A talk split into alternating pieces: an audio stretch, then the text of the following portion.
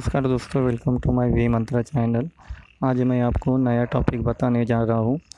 कोई है जो आपकी मदद कर रहा है? कैसे पहचाने की दैवीय शक्ति आपकी मदद कर मदद कर रही है? उसके ग्यारह संकेत क्या है मैं आपको बताने जा रहा हूँ। दुनिया में बहुत से लोग ऐसे हैं जिन्हें उनके जीवन में दैवीय सहायता मिलती है। किसी को ज़्यादा मिलती है तो कि किसी को कम। कुछ तो ऐसे है कि जिनके माध्यम से ऊपरी या दैवीय शक्तियाँ अच्छा काम करवाती है। सवाल यह उठता है कि आम व्यक्ति कैसे पहचाने कि उसकी दैवीय शक्तियाँ मदद कर रही है या उसकी पूजा पाठ प्रार्थना का असर हो रहा है? आओ जानते हैं इसके बारे में। ग्यारह संक्षिप्त जानकारी मैं आपको बता रहा जा रहा हूँ। पहला है अच्छा चरित्र। शास्त्र कहते हैं कि दैवी शक्तियाँ सिर्फ़ उसकी मदद करती है, जो दूसरों के दुख को समझता है, जो बुराइयों से दूर रहता है, जो नकारात्मक विचारों से दूर रहता है, जो नियमित अपने इष्ट की आराधना करता है, या जो पुण्य के काम में लगा हुआ है। यदि आप समझते हैं कि मैं ऐसा ही हूँ तो निश्चय ही आप, दैवीय शक्तियाँ आपकी मदद कर रही है। आपको बस थोड़ा सा इस बात पर ध्यान देने की ज़रूरत है कि आप अच्छे मार्ग पर हैं और आपको ऊपरी शक्तियाँ देख रही है। दूसरा है ब्रह्म मुहूर्त विद्वान लोग कहते हैं कि यदि आपकी आँखें प्रतिदिन ब्रह्म मुहूर्त में, अर्थात रात्रि तीन से पाँच के बीच अचानक ही खुल जाती है तो आप समझ जाइए कि दैवीय शक्तियाँ आपके साथ हैं, क्योंकि यही वह समय होता है जबकि देवता लोग जागृत रहते हैं।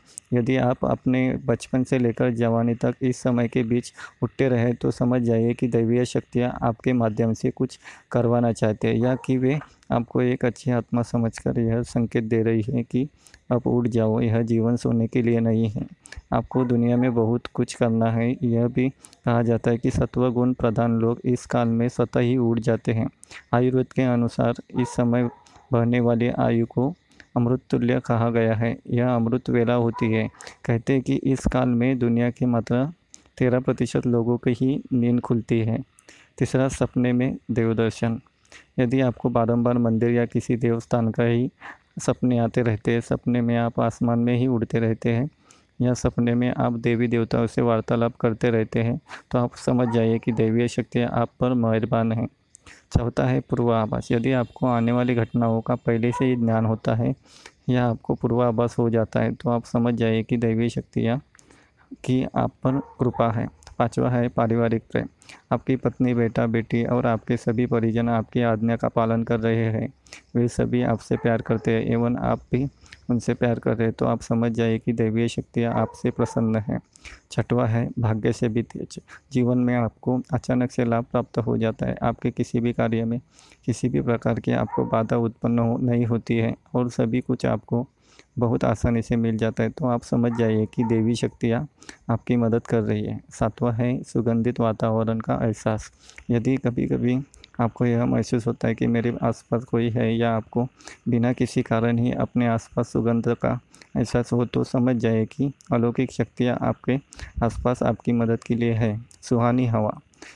आप पूजा कर रहे हैं और यदि आपको लगे कि अचानक सुहानी हवा का झोंका या प्रकाश पुंज आ गया और शरीर में सिरन दौड़ने लगी, ऐसा तो पहले कभी नहीं हुआ। तो समझ जाइए कि देवी या देवता आप पर प्रसन्न है। नवा है ठंडी हवा का घेरा। भूमि पर रहते हुए भी कभी कभी आपको यह एहसास हो कि मेरे आसपास बादल या ठंडी हवा का एक पुंज है जिसने मुझे घेरा हुआ है तो आप समझ जाइए कि अलौकिक या दैवीय शक्ति ने आपको घेर रखा है। ऐसा अक्सर बहुत ज़्यादा पूजा पाठ करने वाले व्यक्ति के साथ होता है। दसवां है रोशनी का पुंज। अचानक ही आपको तेज रोशनी का पुंज दिखाई दे, जिसकी आप कल्पना भी नहीं कर सकते। या आपको अचानक ही कानों में मधुर संगीत सुनाई दे और आप आश्चर्य कर रहे कि यहाँ आसपास तो कोई संगीत बज नहीं रहा, फिर भी वह कानों में सिटी बजने की तरह सुनाई दे। तो आप समझ जाइए कि आप दैवीय शक्ति के सानिध्य में हैं। ऐसा अक्सर उन लोगों के साथ होता है, जो निरंतर ही अपने इष्ट देव का मंत्र जाप करते रहते हैं। ग्यारह है, किसी की आवाज़ सुनाई देना।